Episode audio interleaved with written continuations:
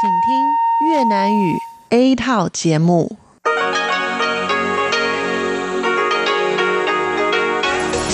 Đây là Đài Phát thanh Quốc tế Đài Loan RTI.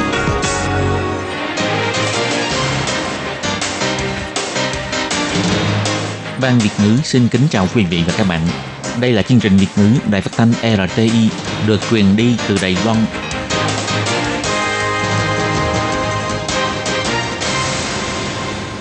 Lê Phương xin chào các bạn, các bạn thân mến.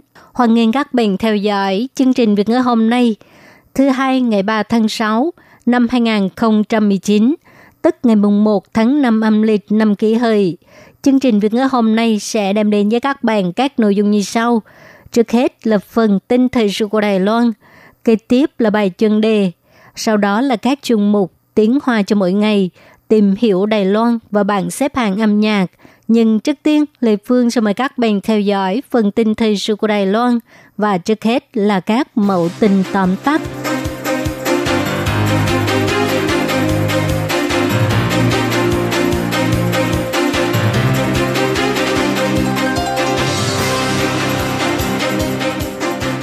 Tổng thống Thái Anh Văn cho biết, hy vọng Trung Quốc đi theo con đường dân chủ nhân đạo.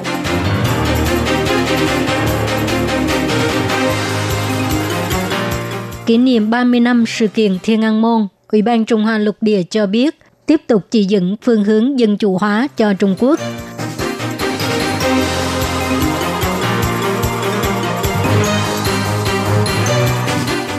Bộ trưởng Bộ Quốc phòng Trung Quốc cho biết sẽ chiến đấu bằng mọi giá. Bộ Quốc phòng Đài Loan biểu thị làm nổi bật sự kiêu ngạo của Trung Cộng.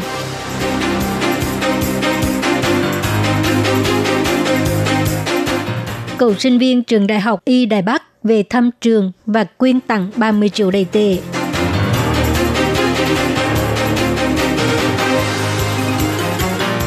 Mèo luộc rau ngon và tươi xanh.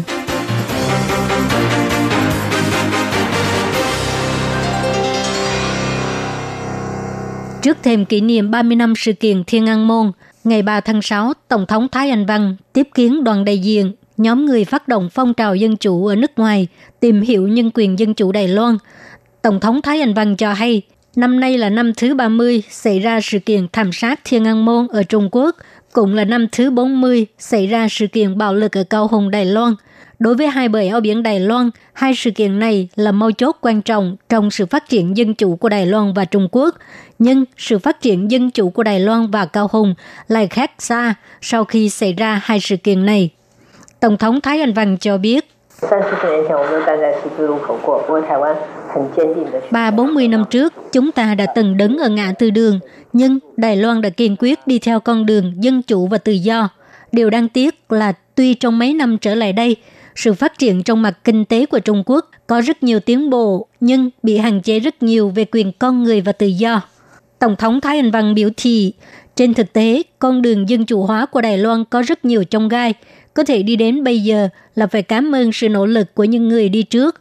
Bà cho rằng các bậc tiền bối dân chủ, dũng cảm đối mặt trong sự kiện bạo lực ở Cao Hùng đã truyền cảm hứng cho thế hệ sau. Đảng Dân Tiến ra đời trong bối cảnh đó. Vì vậy, bất kể trong nội bộ có những ý kiến bất đồng, nhưng đều không khiến cho các bậc tiền bối thất vọng.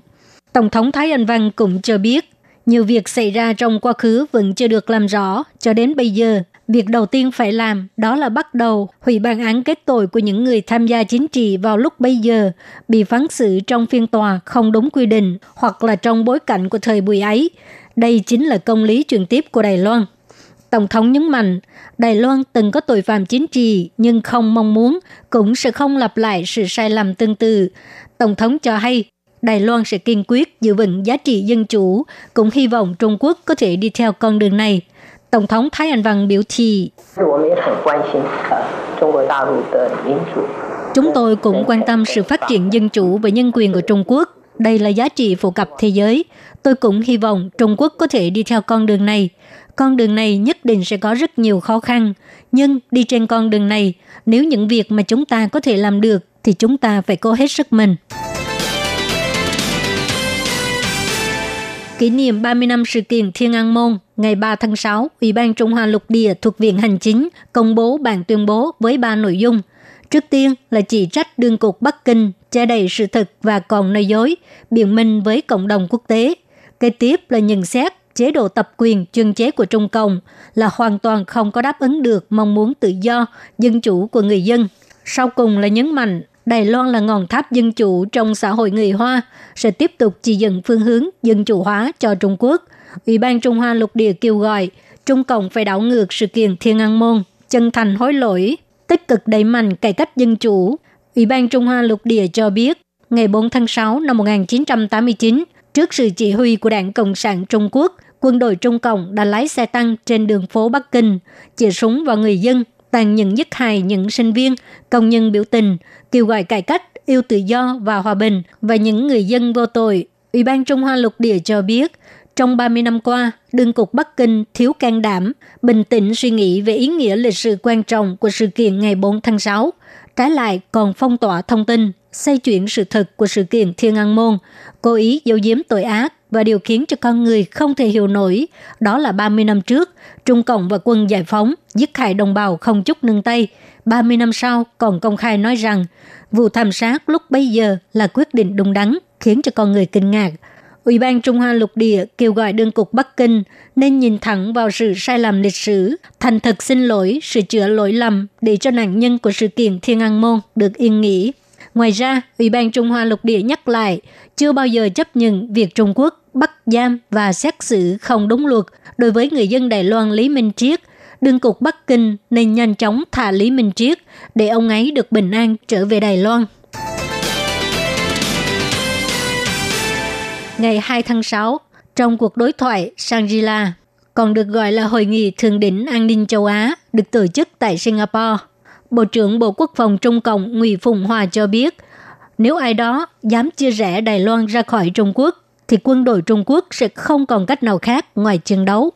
Ngày 3 tháng 6, Bộ Quốc phòng Đài Loan đưa ra bản thông cáo báo chí cho hay phát ngôn của ông Nghị Phùng Hòa đã làm nổi bật sự kiêu ngạo của Trung Cộng, đe dọa nghiêm trọng đến nền an ninh và hòa bình khu vực và eo biển Đài Loan.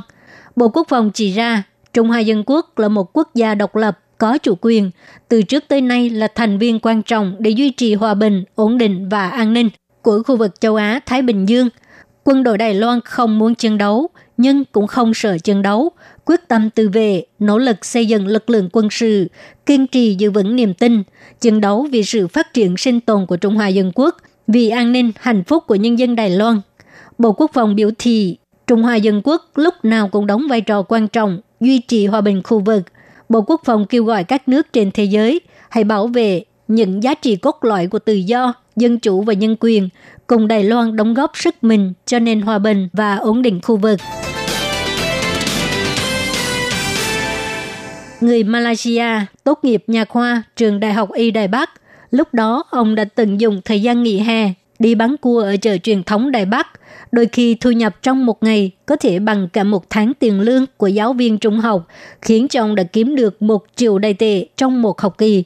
Nhân dịp kỷ niệm 59 năm thành lập trường Đại học Y Đài Bắc, Trần Vinh Châu trở về Đài Loan, quyên tặng 30 triệu đầy tệ cho trường cũ để làm kinh phí xây dựng trường mới. Ông hy vọng nhà trường có thể bồi dưỡng càng nhiều nhân tài hơn. Trần Vinh Châu lớn lên ở một làng chài, từ nhỏ đã cùng cha đi làm để phụ giúp gia đình. Cha ông từng nói một câu, nếu không đi ra ngoài thì ở lại làm ngư dân. Chính câu nói này đã khiến cho ông quyết tâm sang Đài Loan du học. Năm 1980, ông thi đậu nha khoa trường Đại học Y Đài Bắc. Trần Vinh Châu cho biết, Hồi đó ông là đội bóng đá của trường và vì ông thường trốn học cho nên phải tham gia các khóa học trong kỳ nghỉ hè. Nhưng không ngờ việc này đã mở ra con đường bán cua kiếm tiền. Trần Vinh Châu cho biết, hồi đó khi đi trên con đường cơ long Đài Bắc, ông nhìn thấy giá cua ở các tiệm hải sản đắt gấp 5 lần ở Malaysia. Cho nên ông mới nảy ra ý nghĩ là mua cua ở quê nhà, đem sang Đài Loan bán. Và thế là ông bắt đầu buôn bán cua và rất nhanh ông đã kiếm được khoản tiền một triệu đầy tệ đầu tiên trong cuộc đời của mình. Lúc 29 tuổi, ông bắt đầu làm ông chủ, thành lập công ty cung ứng nhân lực. Tuy gặp phải cuộc khủng hoảng tài chính châu Á năm 1997, nhưng ông đã biến nguy cơ thành cơ hội, bắt đầu đầu tư trong các lĩnh vực kinh doanh khách sạn, du lịch, y tế, bất động sản vân vân. Sau đó, ông Trần Vinh Châu vinh dự đoạt giải doanh nghiệp gương mẫu và thường xuyên tài trợ cho cô nhi viện trung tâm cai nghiện ma túy và còn vinh dự giành được danh hiệu Datu của Malaysia. Datu là một danh hiệu được trao cho những cá nhân đạt được kỳ tích lịch sử và có thành tích xuất sắc trong giải trí, thể thao và rất nhiều lĩnh vực khác. Nhân dịp trường Đại học Y thành lập 59 năm, ông Trần Vinh Châu quyết định quyên 30 triệu đại tệ cho nhà trường. Ông cho biết, tôi thấy đây là điều mà tôi nên làm, bởi vì Đài Loan có một môi trường rất tốt để cho chúng ta có thể yên tâm học tập tại đây. Và lại trước đó, chính phủ Đài Loan luôn luôn ủng hộ sinh viên kiều bào. Lúc đó chúng tôi không có nộp thuế thu nhập cũng như bất kỳ loại thuế nào. Học phí của chúng tôi cũng giống như sinh viên bản địa và ngoài ra còn có rất nhiều ưu đại khác. Hiệu trưởng trường Đại học Y Đài Bắc Lâm Kiến Hoàng cho biết Trần Vinh Châu không những quyên tiền cho trường mà còn cung cấp cơ hội việc làm tại phòng khám nhà khoa để cho các sinh viên lúc trở về Malaysia có thể thực tập hoặc là làm việc tại đó. Cho nên nhà trường đã trao tặng giải cựu sinh viên xuất sắc cho Trần Vinh Châu. Tại Đài Loan, khi đi ăn ở các quán bình dân, người ta thường thích gọi thêm một dĩa rau luộc. Nhưng thông thường khi đi ăn ở ngoài, màu sắc của món rau luộc không được đẹp và luộc quá mềm. Thực ra để có một món rau luộc đơn giản này cũng phải có một số bí quyết. Chẳng hạn như rửa rau quá lâu sẽ làm mất đi dinh dưỡng, đầy nắp khi luộc rau cũng sẽ khiến cho lá bị ngã vàng. Vậy khi luộc phải luộc bao lâu để có được một món rau ngon và tươi xanh đây?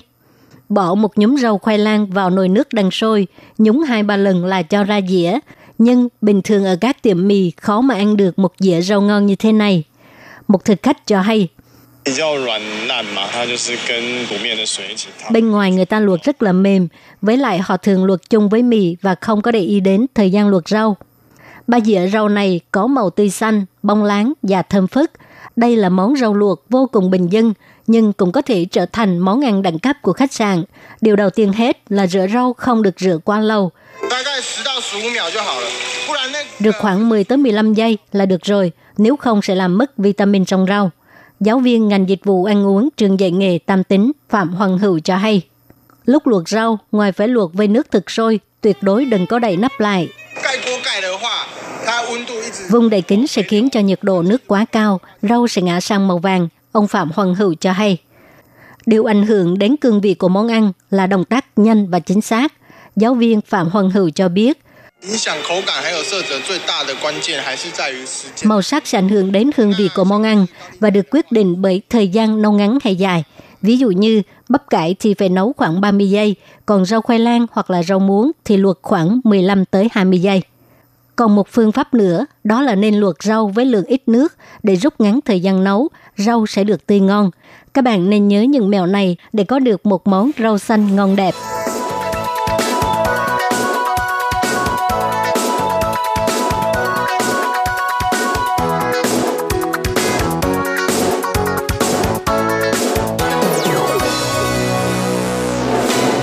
Các bạn thân mến, các bạn vừa theo dõi phần tin thời sự của Đài Phát thanh Quốc tế Đài Loan RTI do Lê Phương thực hiện. Xin cảm ơn các bạn đã quan tâm và theo dõi. Lê Phương xin hẹn gặp lại các bạn vào tuần sau cùng trong giờ này.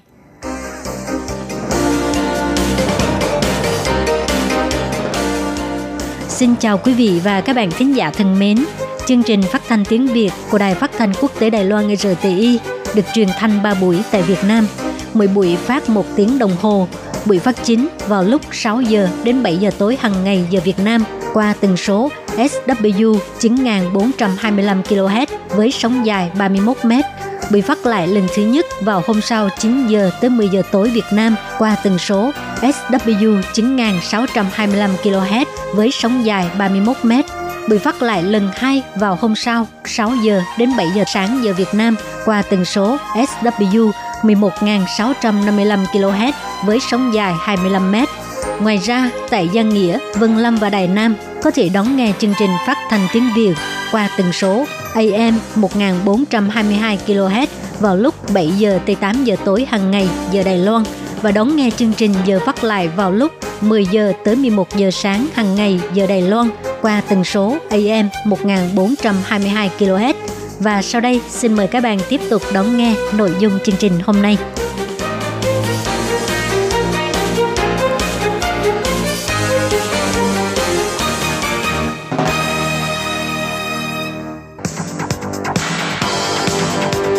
Đây là đài phát thanh quốc tế Đài Loan RTI, truyền thanh từ Đài Loan. Mời các bạn theo dõi bài chuyên đề hôm nay.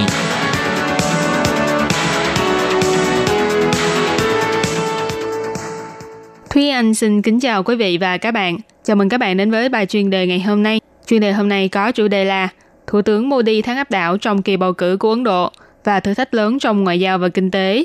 Và sau đây mời các bạn cùng lắng nghe nội dung chi tiết của bài chuyên đề này. Trong khoảng thời gian từ ngày 11 tháng 4 đến ngày 19 tháng 5, 900 triệu cử tri Ấn Độ đã hoàn thành 7 vòng bỏ phiếu trong cuộc đại bầu cử của quốc gia này. Kết quả là Thủ tướng Narendra Modi đã giành chiến thắng áp đảo và tái đắc cử thành công. Tuy vậy, chiến thắng này của ông Modi không phải là do thành quả trong việc điều hành quốc gia ở nhiệm kỳ trước, mà là nhờ đánh vào những nghị đề như an ninh quốc gia và ngoại giao, cộng thêm sự suy yếu của đảng đối lập, nên mới mang về chiến thắng quan trọng này. Nhưng bước vào nhiệm kỳ thứ hai, những vấn đề nan giải trong ngoại giao và kinh tế cũng sẽ là những thử thách vô cùng to lớn đối với ông Modi. Trong cuộc đại bầu cử lần này, Liên minh Dân chủ Quốc gia NDA do Đảng Nhân dân Ấn Độ BJP lãnh đạo đã giành được 343 ghế trong tổng số 543 ghế trong Hạ nghị viện, vượt xa số ghế quá bán trong Quốc hội. Ngày 30 tháng 5, ông Modi đã chính thức tuyên bố bắt đầu nhiệm kỳ thủ tướng thứ hai của mình, đồng thời tiến hành cải tổ nội các. Đài BBC của Anh dẫn lời của chuyên gia về Ấn Độ thuộc Quỹ Carnegie vì Hòa bình Quốc tế, ông Milan Vaishnav chỉ ra, cuộc bầu cử này đã hoàn toàn thay đổi bản đồ chính trị của Ấn Độ. Đảng Nhân dân Ấn Độ đã trở thành bá quyền trong chính trường Ấn Độ. Thế nhưng vào đầu năm nay, lại không có ai cho rằng ông Modi có thể sẽ thắng lớn, bởi vì nền kinh tế Ấn Độ đã không như mong đợi trong nhiệm kỳ đầu của ông. Không chỉ những cơ hội việc làm ông Modi nói đã không xuất hiện, tỷ lệ thất nghiệp của người dân còn thấp nhất trong 45 năm qua, những gì mà ông Modi hứa hẹn khi tranh cử vào năm 2014 đều không thành hiện thực. Trong bài viết trên trang mạng The Strategist của giáo sư Viện Nghiên cứu Chính sách Chiến lược Úc thuộc trường Đại học Griffith Úc, ông Mian Ho chỉ ra, ông Modi có thể giành chiến thắng trong cuộc bầu cử lần này, chủ yếu là do thành công trong buổi meeting tạo thành thế, do sức cạnh tranh của đảng đối lập quá yếu và do những chính sách gần đây của ông Modi trong vấn đề an ninh quốc gia rất được lòng dân. Theo phân tích của tờ Washington Post cho rằng, ông Modi đã giành được sự ủng hộ của người dân bằng cách khơi dậy tinh thần dân tộc và tự xây dựng cho mình hình tượng người lãnh đạo cứng rắn theo chủ nghĩa đã kích khủng bố, bảo vệ an ninh quốc gia. Mặc dù ông Modi đã chọn áp dụng những chính sách táo bạo và đầy thử thách, nhưng chiến thắng của ông cũng đã giúp cho chính phủ của những quốc gia trong khu vực lân cận có thể thở vào nhẹ nhõm. Quan chức của các khu vực Ấn Độ Dương, Thái Bình Dương đều hy vọng ông Modi có thể tái đắc cử. Những chính sách về an ninh và ngoại giao của Ấn Độ có thể tiếp tục và không thay đổi, New Delhi có thể tiếp tục cường hóa mối quan hệ hợp tác an ninh với Washington, Tokyo, Singapore, Hà Nội và Canberra. Những quốc gia này đều là trụ cột quan trọng của Mỹ trong chiến lược Ấn Độ Dương-Thái Bình Dương. Về mặt chính sách đối với Trung Quốc, dự tính trong tương lai, ông Modi vẫn sẽ tiếp tục xử lý tốt mối quan hệ với Trung Quốc như trước đây, vừa giữ vững quan hệ ngoại giao, vừa giữ thái độ cứng rắn. Thế nhưng trong tình hình quốc tế ngày càng có nhiều biến đổi căng thẳng, việc ông Modi tái đắc cử cũng gặp phải rất nhiều thử thách lớn trong ngoại giao. Về phía Trung Quốc, Trước tình hình Trung Quốc tích cực đưa kế hoạch xây dựng cơ sở hạ tầng theo chiến lược một vành đai một con đường đến khu vực Nam Á và không ngừng mở rộng đến khu vực Ấn Độ Dương, những áp lực từ phía Trung Quốc ngày càng gia tăng, thì sự kiện đối đầu ở biên giới Ấn Trung năm 2017 rất có khả năng sẽ tái diễn do uy hiếp từ phía Bắc Kinh. Trang Financial Express của Ấn Độ thì dẫn lời nguyên Thứ trưởng Bộ Ngoại giao của Ấn Độ, ông Ani Wawa chỉ ra, từ góc độ an ninh mà nói, việc Trung Quốc tiến quân vào Ấn Độ Dương vẫn là một vấn đề rất đáng quan tâm Ấn Độ nhất định sẽ phải có biện pháp ứng phó để bảo vệ lợi ích của bản thân. Về phía Mỹ, năm 2016, Mỹ đã xác nhận Ấn Độ là đối tác quốc phòng quan trọng, cũng tức là có thể xây dựng mối quan hệ hợp tác buôn bán vũ khí hay chuyển giao kỹ thuật, vân vân. Trong đạo luật sáng kiến tái đảm bảo châu Á cũng nêu rõ, trong chính sách Ấn Độ Dương-Thái Bình Dương của Mỹ sẽ ủng hộ các nước đối tác chiến lược trong khu vực này. Thế nhưng Ấn Độ cũng rất có thể sẽ có một cái kết không vui vẻ trong mối quan hệ với Mỹ bởi thái độ thất thường của ông Trump và những vấn đề khác như thằng như thương mại thu mua dầu thô của Iran, vũ khí của Nga vân vân. Ngoài ra, mặc dù tình hình xung đột với nước láng giềng Pakistan đã lắng dịu, nhưng vẫn còn những dấu hiệu cho thấy nguy cơ bùng phát vẫn khá cao và có khả năng sẽ vượt ngoài tầm kiểm soát. Ngoài chính sách ngoại giao, kinh tế cũng là một vấn đề cần được cấp thiết cải thiện trong nhiệm kỳ thứ hai của Thủ tướng Modi. Ngoài việc phải nhanh chóng gia nhập vào Hiệp định Đối tác Kinh tế Toàn diện khu vực RCEP cùng với các nước ASEAN khác, Ông Modi còn phải luôn tỏ ra cứng rắn với Trung Quốc, song song với việc tiếp tục duy trì và thúc đẩy mối quan hệ kinh tế thương mại với Trung Quốc. Những việc này đều là thử thách không nhỏ đối với ông Modi trong tương lai. Các bạn thân mến, vừa rồi là bài chuyên đề hôm nay do Thúy Anh biên tập và thực hiện. Cảm ơn sự chú ý lắng nghe của quý vị và các bạn. Thân ái chào tạm biệt và hẹn gặp lại.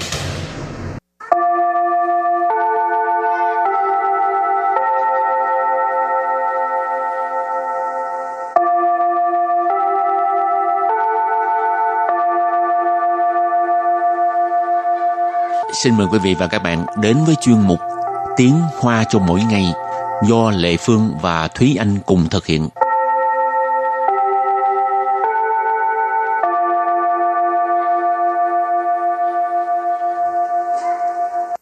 Thúy Anh và Lệ Phương xin kính chào quý vị và các bạn. Chào mừng các bạn đến với chuyên mục Tiếng Hoa cho mỗi ngày ngày hôm nay. Thúy Anh ở một mình mà có biết thay bóng đèn rồi gì không?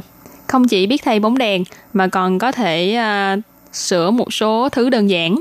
Chẳng hạn như có thể tự đóng đinh. Đóng đinh ai mà chả biết.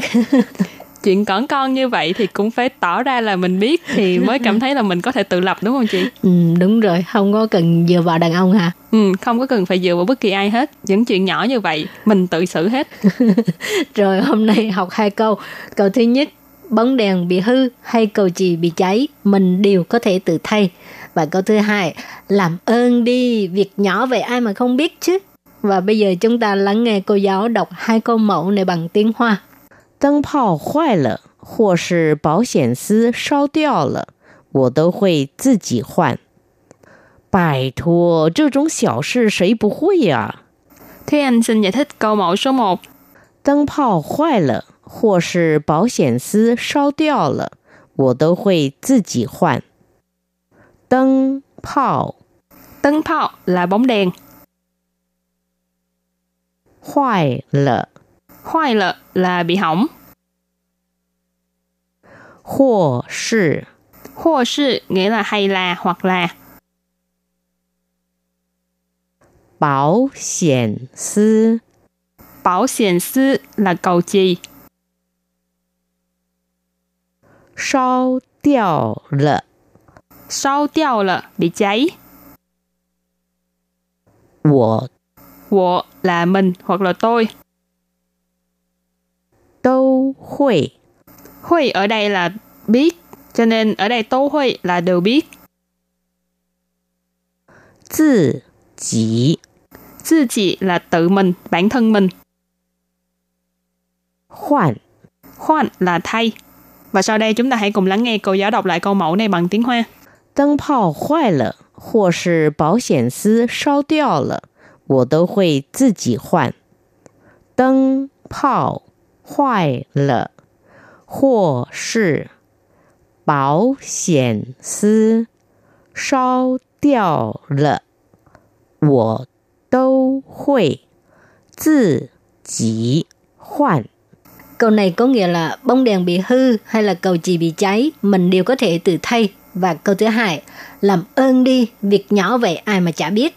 Bài thua, chứ chúng xảo sư sấy bù hôi à? à? Bây giờ Lệ Phương xin giải thích câu 2. Bài thua.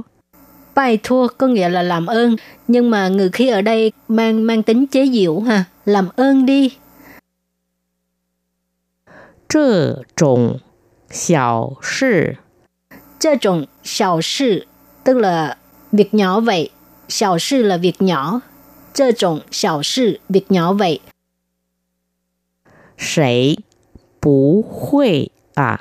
Sẽ bù huê à? Ai mà không biết? Sẽ tức là ai? Bù huê là không biết ha. À, đặt cuối câu ngữ khí từ ha. 这种小事谁不会啊? Việc nhỏ vậy, ai mà chả biết? Rồi bây giờ chúng ta lắng nghe cô giáo đọc câu mẫu này bằng tiếng Hoa. 拜托，这种小事谁不会呀、拜 托，这种小事谁不会啊？ Câu vừa rồi là làm ơn đi, việc nhỏ vậy ai mà không biết chứ. Và sau đây chúng ta hãy cùng đến với phần từ vựng mở rộng.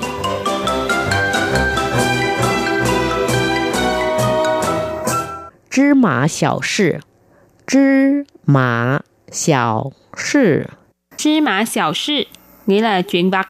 Chí mã là hạt mè, xào sư là chuyện nhỏ, cho nên chí mã sư là chuyện vặt. Đà công trình Đà công trình Đà công trình tức là công trình lớn ha. Đà là lớn, công trình là công trình. Rì quang tân Rì quang tân Rì quang tân nghĩa là đèn huỳnh quang. Tân quản Tân quản Tân quản có nghĩa là bóng đèn dài. Và sau đây chúng ta hãy cùng đặt câu cho các từ vựng mở rộng. Từ đầu tiên là chi mã xiao shi, chuyện vặt, chuyện nhỏ. Vì là chê chi mã xiao shi, chiêu cháo chỉ lại, chấn hớ thí thủng. Vì là chê chi mã xiao shi, chiêu cháo chỉ lại, chấn hớ thí thủng. Câu này có nghĩa là vì chuyện nhỏ vặt như vậy mà gây nhau, còn ra thể thống gì nữa. Vì là là vì, trơ là cái này,芝麻小事 là chuyện vặt, chuyện nhỏ, chiêu là liền hoặc là thì,吵起lại là cãi nhau, Trấn hứa thí thùng đây là cụm từ cố định để hỏi là ra thể thống gì nữa. Rồi, đặt câu cho từ tiếp theo. Đa công trình, công trình lớn ha. 这是个大工程，要花好几年才能完成。这是个大工程，要花好几年才能完成。 Câu này có nghĩa là đây là một công trình lớn, phải mất rất là nhiều năm mới có thể hoàn thành.这是个大工程, đây là một công trình lớn. Giàu là phải, hoa hậu chỉ niệm tức là mất uh, rất nhiều năm. Hậu chỉ niệm là nhiều năm, trái nên mới có thể hoàn thành, có nghĩa là hoàn thành. Và sau đây đặt câu với từ kế tiếp là rư quang tân, nghĩa là đèn huỳnh quang. 我想在这里加一个日光灯， 你觉得怎样？我想在这里加一个日光灯，你觉得怎样? Câu này có nghĩa là mình muốn thêm một bóng đèn huỳnh quang ở đây, bạn cảm thấy thế nào? 我 là tôi hoặc là mình, 想 là muốn, 在这里 là ở đây, 加 là thêm, ý cơ, cơ ở đây là lượng từ dùng để chỉ uh, rư quang tân là đèn huỳnh quang. Cho nên vế đầu tiên là mình muốn thêm một bóng đèn huỳnh quang ở đây. Nì là bạn, Chuyện tờ là cảm thấy hoặc là nghĩ, Trình dạng là như thế nào. Cho nên vế sau là bạn cảm thấy như thế nào. Rồi đặt câu cho từ cuối cùng, tân quản tức là bóng đèn dài ha. 家里的灯烧掉了，你下班后记得去买新的灯管回来。家里的灯烧掉了，你下班后记得去买新的灯管回来。Câu này có nghĩa là đèn ở nhà đã bị cháy rồi. À, sau khi tăng ca, sau khi tăng sữa, anh nhớ mua một cái uh, bóng đèn dài mới về nha. cha lì tức là trong nhà, tên là đèn ha, bóng đèn ha, sáu tiêu là tức là bị cháy rồi. Nì sa ban hậu, sa ban tức là tăng sữa, tăng ca, hậu là sau khi, chi tờ có nghĩa là nhớ, suy mài là đi mua, xin tờ là cái mới, tân quản có nghĩa là bóng đèn dài, khuấy lại tức là trở về, ở đây là trở về nhà đó ha. Và sau đây chúng ta hãy cùng ôn tập lại hai câu mẫu của ngày hôm nay.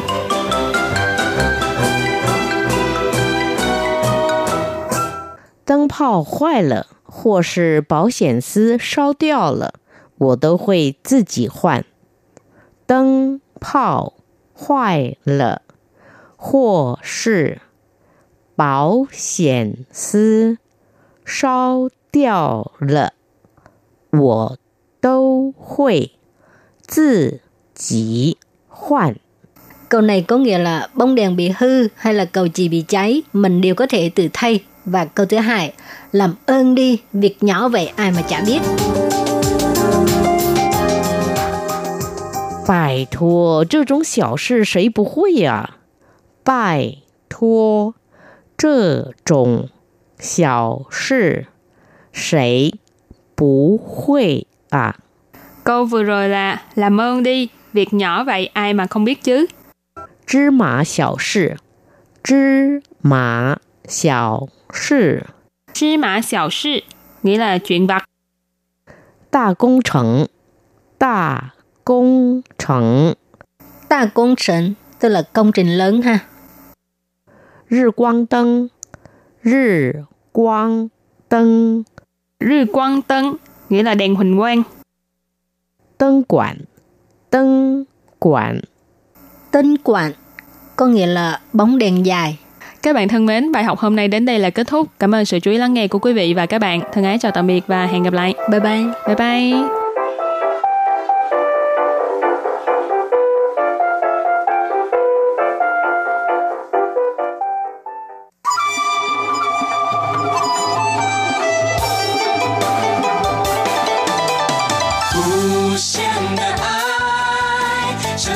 世界传开。 永恒的关怀，来自台湾之音 RTI。Quý vị đang đón nghe chương trình Việt ngữ Đài RTI truyền thanh từ Đài Loan.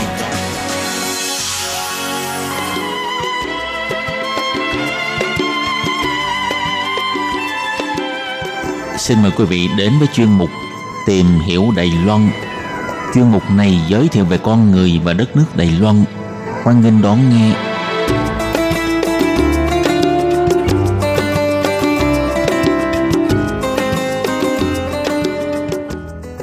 Các bạn thân mến, Hải Ly xin chào các bạn. Hoan nghênh các bạn đến với chuyên mục tìm hiểu Đài Loan vào thứ hai hàng tuần. Thưa các bạn, trong chuyên mục vào hai tuần trước, Hải Ly đã giới thiệu với các bạn lễ hội pháo hoa Bành Hồ, Phấn Hú, Hoa hổ Chía, được diễn ra vào tầm cuối tháng 4 đến cuối tháng 6 hàng năm. Và chắc chắn khi đặt chân tới quần đảo Bành Hồ đầy xinh đẹp trong dịp này, thì không những có thể ngắm cảnh bắn pháo hoa tuyệt đẹp trên vịnh biển, mà còn vô vàn những cảnh đẹp thiên nhiên và cảnh đẹp nhân văn của huyện đảo để chúng ta cùng khám phá. Vậy sau đây, Hải Ly xin mời các bạn cùng theo dõi nội dung cuối của đề tài giới thiệu về Bành Hồ nhé.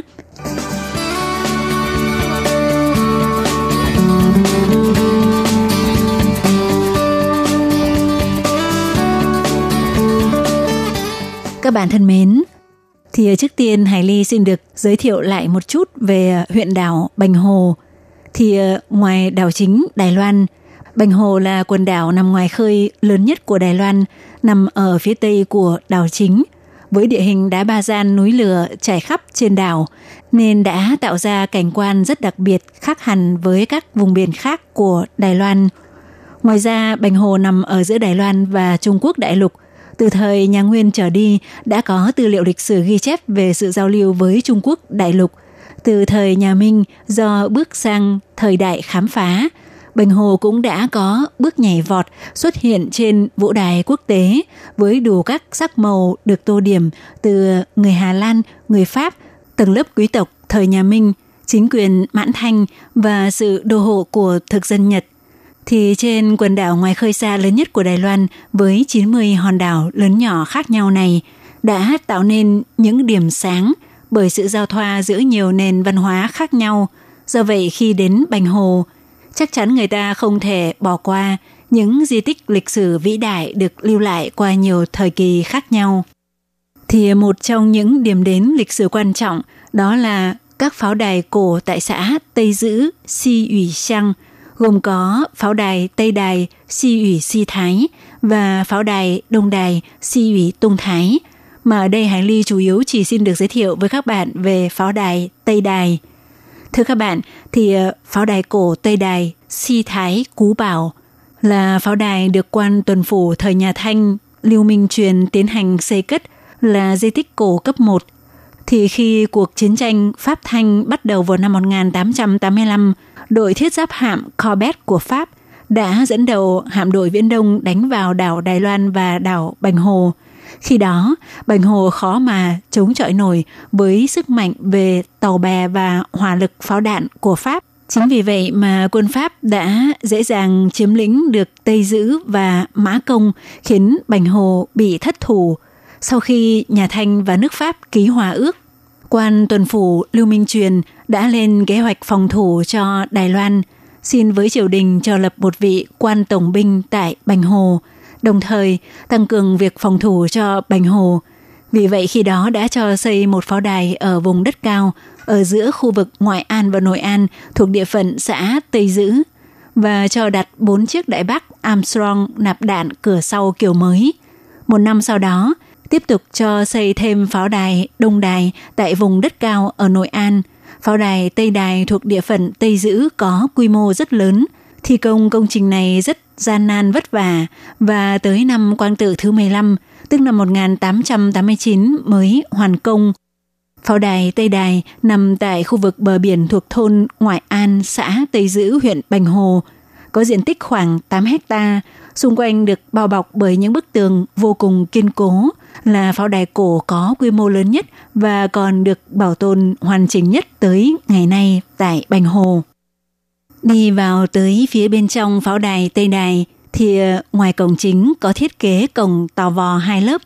Chúng ta sẽ nhìn thấy hết lớp này đến lớp khác, rất nhiều các cổng tò vò trải dài vô tận. Và sẽ thấy được trong nội bộ pháo đài có thể nối liền ra bốn phía xung quanh để giúp cho binh lính có thể liên lạc với nhau trong lúc tác chiến và các địa đạo cổng tàu vò cũng như bệ pháo đều vô cùng hoành tráng. Do vậy pháo đài Tây Đài thuộc xã Tây Dữ là một trong những điểm đến mà du khách không thể bỏ qua khi tới Bành Hồ du lịch. Ngoài ra khi đến xã Tây Dữ thì có một điểm tham quan mà chúng ta cũng không thể bỏ qua, đó là cây cầu vượt biển Bành Hồ, Phấn Hú, Khoa Hải, Tả Cháo, được hoàn công và thông xe vào năm 1970, là cây cầu vượt biển nối liền hai hòn đảo Bạch Sa và Tây Dữ. Cây cầu này có tổng chiều dài là 2.494 mét, hai đầu có thiết kế cổng tàu vò hình bán nguyệt rất đẹp. Vào thời điểm xây dựng thì đây là cây cầu vượt biển dài nhất khu vực Đông Á. Ban đầu cây cầu được quy hoạch chỉ có một làn đường, nhưng do xe hai chiều tránh nhau rất khó, nên tới năm 1996, cây cầu này được sửa sang mở rộng thêm thành hai làn đường cho xe chạy, khiến cho giao thông trên đảo càng thuận tiện hơn. Chúng ta có thể đi bộ ở hai bên hành lang của cây cầu để ngắm cảnh biển, nghe tiếng sóng vỗ và chìm đắm trong làn gió biển trong lành để khiến cho tâm hồn thư thái thì đây cũng là một điểm đến không thể bỏ qua. Ngoài ra cũng ngoài ra cũng tại địa phận xã Tây Dữ, tại công viên ven biển Tây Dữ ở khoảng giữa của khu vực Thảo Nguyên Nhị Khản ở Khản Xảo Yến và bãi đất cao Ngũ Khổng Đình ở thôn Xích Mã, Sư Mã, Ú Khống tình Có một dãy đá ba gian dạng cột ở khu vực trước đây gọi là tả của dệ, rất hùng vĩ, mang vẻ đẹp diệu kỳ của tạo hóa. Đây cũng là một trong những điểm được du khách yêu thích nhất để chụp ảnh check-in. Thì vào thời kỳ Nhật Bản chiếm đóng Đài Loan, do để mở rộng phát triển giao thông nên đã khai thác khu vực tả của dệ. Và khi đào đất để tạo cảng thì đã bất ngờ phát hiện ra quần thể đá ba gian này. Sở dĩ hình thành địa hình đá ba gian dạng cột là do dung nham của núi lửa, do địa hình được nâng lên, do vậy đã bị nguội đi đột ngột nên co lại, tạo các thể nham thạch đặc biệt có hình lục giác, ngũ giác, cộng thêm bị tác động bởi gió biển nên đã tạo ra một nét đẹp vô cùng ngoạn mục. Sau những trận mưa, khoảng đất trũng ở phía trước quần thể đá ba gian này bị đọng nước khiến hình ảnh dãy đá ba gian dạng cột in hình trên mặt nước vô cùng lung linh, có thể nói là đẹp không bút nào tả xiết. Vì vậy à, khi đến tham quan Bành Hồ, các bạn nhớ đừng bỏ qua xã Tây Dữ, Si Ủy Sang với những cảnh đẹp nhân văn và cảnh đẹp thiên nhiên tuyệt vời như vậy nhé. Ngoài ra có một điểm tham quan khá đặc sắc nữa mà Hải Ly muốn giới thiệu với các bạn, đó là cây đa cổ thụ ở thôn Thông Lương, xã Bạch Sa, thôn Láng, Củ Rống. Thì ờ, cây đa này đã có trên 300 tuổi, là một cây đa khổng lồ trên đảo Bành Hồ, Tổng cộng có 10 nhánh cây, lá cây vô cùng sum xuê rậm rạp, khiến cây đa cổ này vươn ra bốn phía, tạo thành một mái che nắng thiên nhiên. Tổng diện tích che phủ của tán cây rộng tới 660 mét vuông, có thể nói là một trong những cây đa hiếm thấy trên thế giới. Để bảo vệ cây đa khổng lồ này, người ta cho xây những cột đỡ cho các nhánh cây chính dựa vào và cũng là để đỡ các tán cây vươn ra rất um tùm rậm rạp, ngồi dưới tán cây đa rộng lớn dập bóng mát và thưởng thức món kem xương rồng đặc sản của Bành Hồ cũng rất tuyệt đó các bạn. Các bạn thân mến, nội dung giới thiệu về huyện đảo Bành Hồ cũng xin được khép lại tại đây. Hải Ly xin cảm ơn các bạn đã quan tâm đón nghe chuyên mục Tìm hiểu Đài Loan do Hải Ly biên tập và thực hiện. Thân ái, chào tạm biệt các bạn. Bye bye!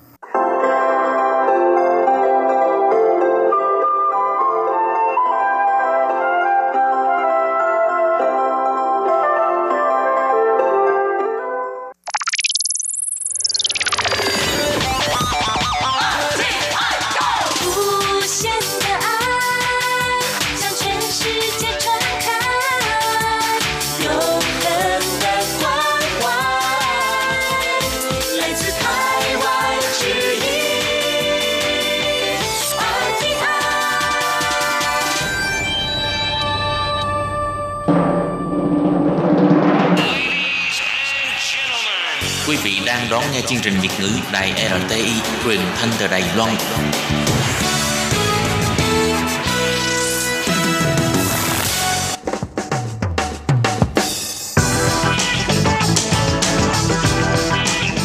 Các bạn đang lắng nghe chuyên mục bảng xếp hạng âm nhạc được phát sóng vào thứ hai hàng tuần. Đây là một chuyên mục hứa hẹn sẽ mang đến cho các bạn những ca khúc và những album thịnh hành nhất, nổi tiếng nhất trong làng nhạc hoa ngữ. Nào bây giờ thì hãy gác bỏ lại tất cả những muộn phiền và cùng lắng nghe bảng xếp hạng âm nhạc cùng với Tường Vi.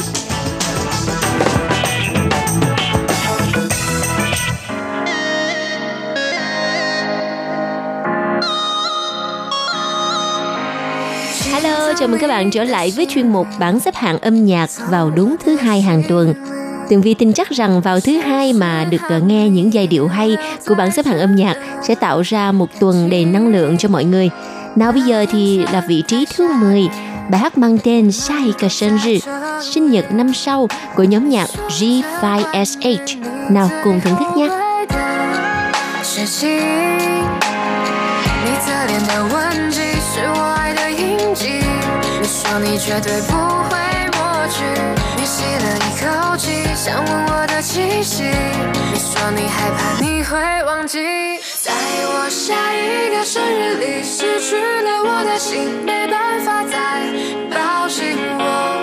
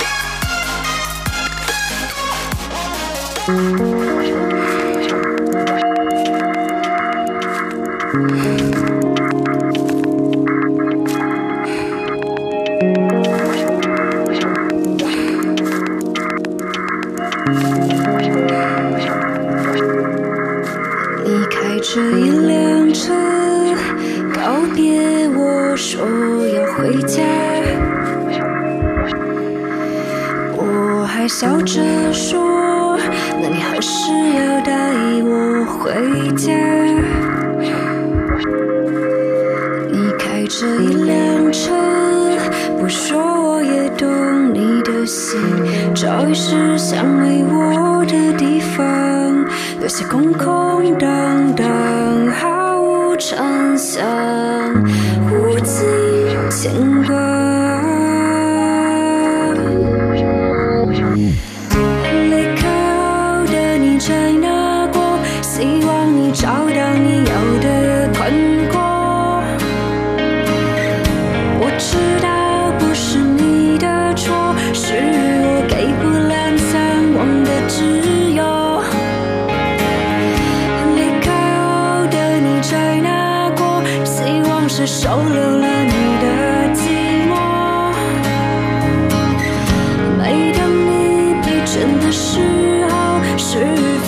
想起我脸上的笑容？忘记你就像忘记我最喜欢的知己。想念时的情绪，像划破天际的流星。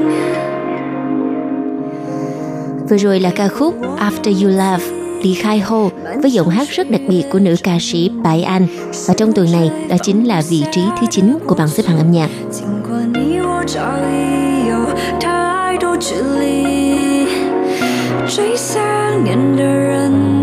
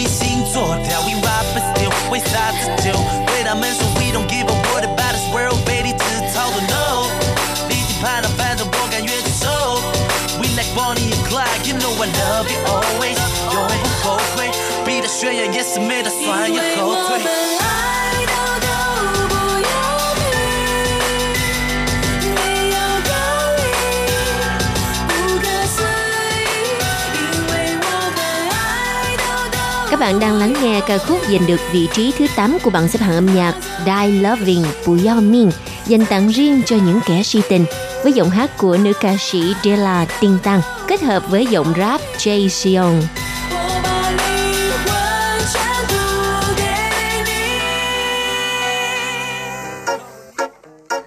Thưa các bạn, nữ ca sĩ Quảng Xín Liện Vương Tâm Lăng đã giành được vị trí thứ bảy với một bài hát đàm tiếu về hiện tượng tin tức lá cải thời sự trên sóng truyền hình hiện nay. Và bây giờ mời các bạn cùng lắng nghe ca khúc Khi Nì Tờ Lễ Trân Giai Lưu Sang. Tường Vi xin được tạm dịch là xét đánh ngang tay. Mời các bạn cùng thưởng thức. 全世界崩溃，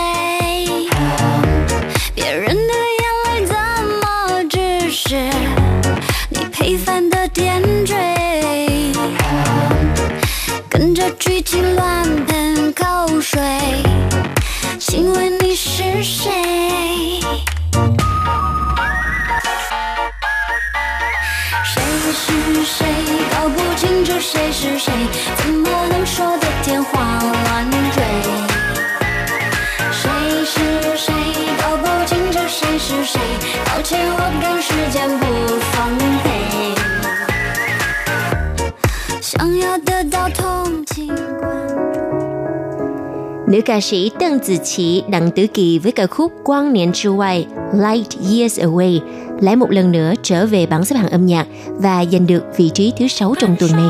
Mời các bạn cùng thưởng thức. 大段的指尖如何瞬间冻结时间？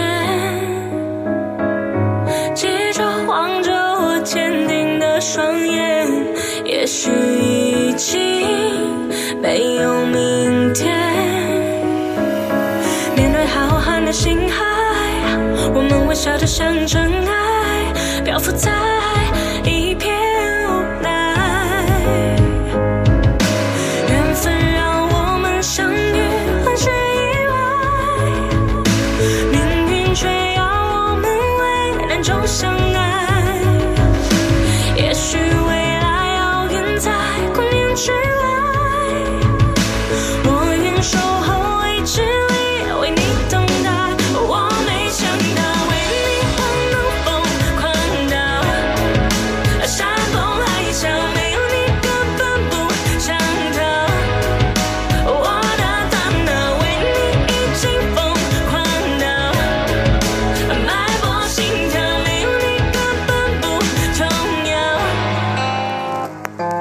Nào bây giờ hãy đến với ca khúc Do You Remember?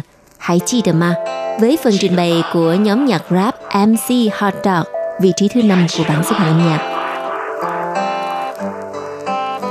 哦，还记得那年，我穿着鲜黄色的腹部，我小时候都去 TU，喝完酒的那天，可乐在我右手臂上纹了窟窿。那时候每个人都有 ICQ，嘿，你还记得吗？那些阿妹妹的妹妹，我兄弟带我去上豆干的屋。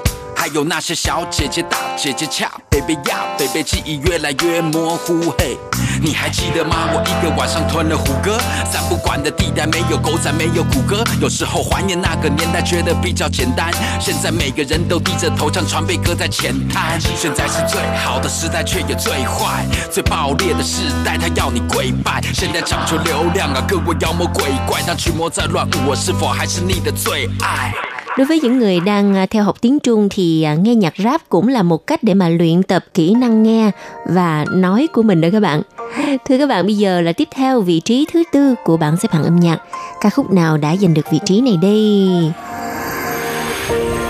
闭上眼，深呼吸，感受着看似简单的疼痛。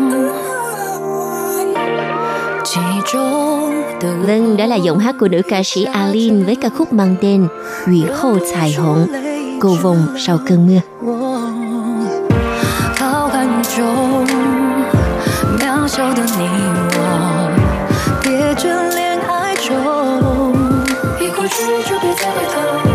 Hãy subscribe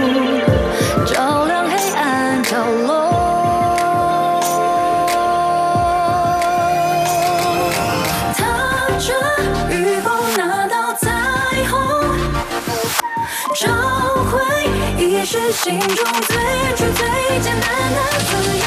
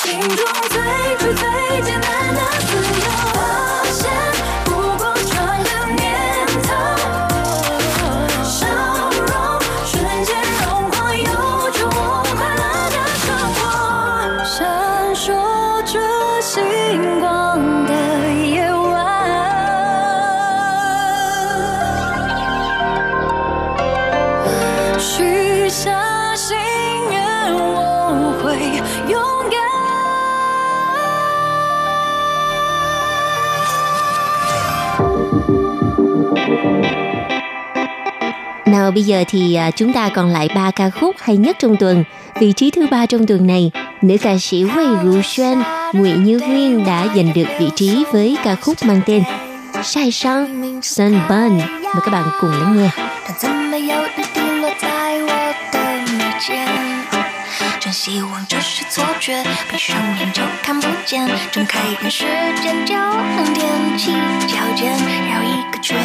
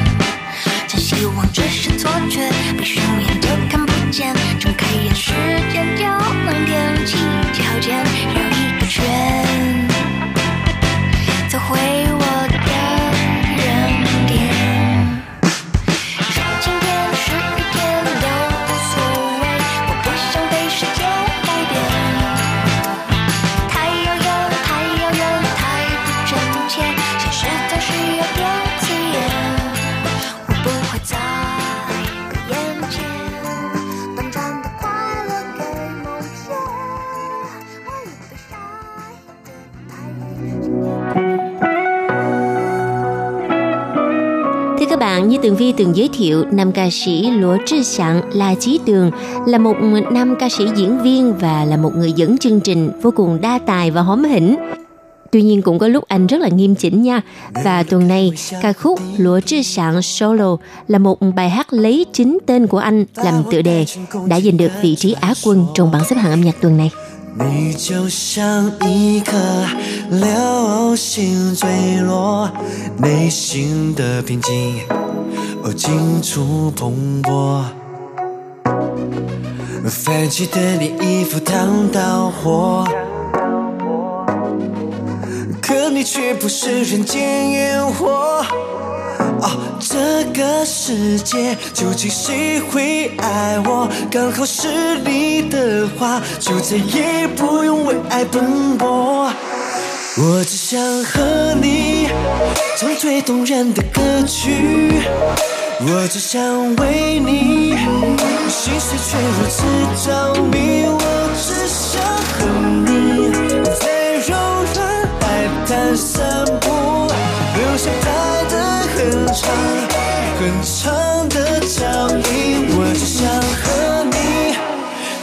远方的声音，我只想和你在最美的年华相遇，哪怕是虚度光阴，就算与时间为敌，与世界为敌，一起向时光尽头燃尽。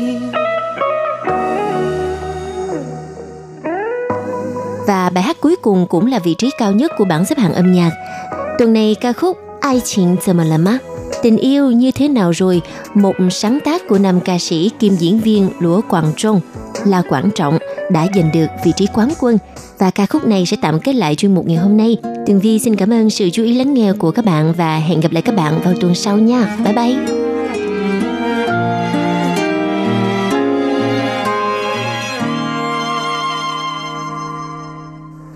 夏天好像不曾离开，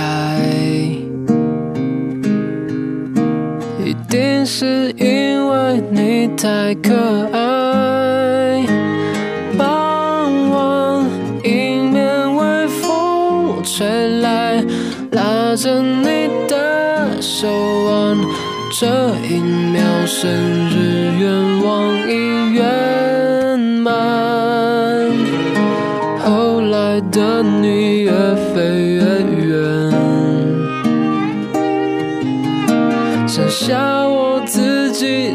在原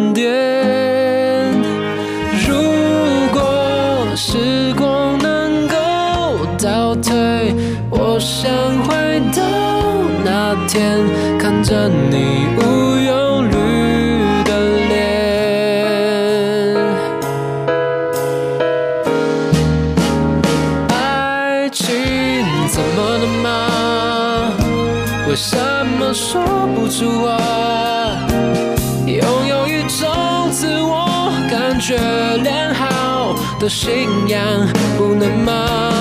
爱情怎么能吗？好渴望你的拥抱，习惯这样，就算得不到回答，爱你。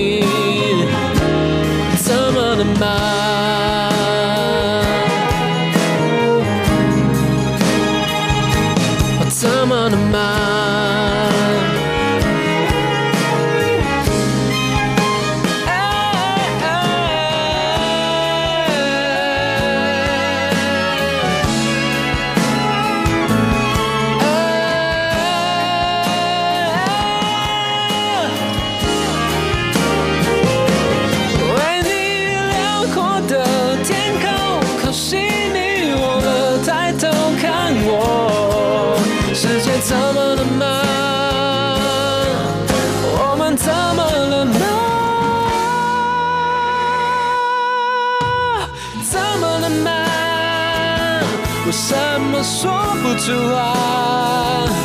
你就是让我自我感觉良好的信仰，不能吗？爱情怎么能吗？爱情怎么能吗？就算这样，一切只剩我想象。爱你，Die.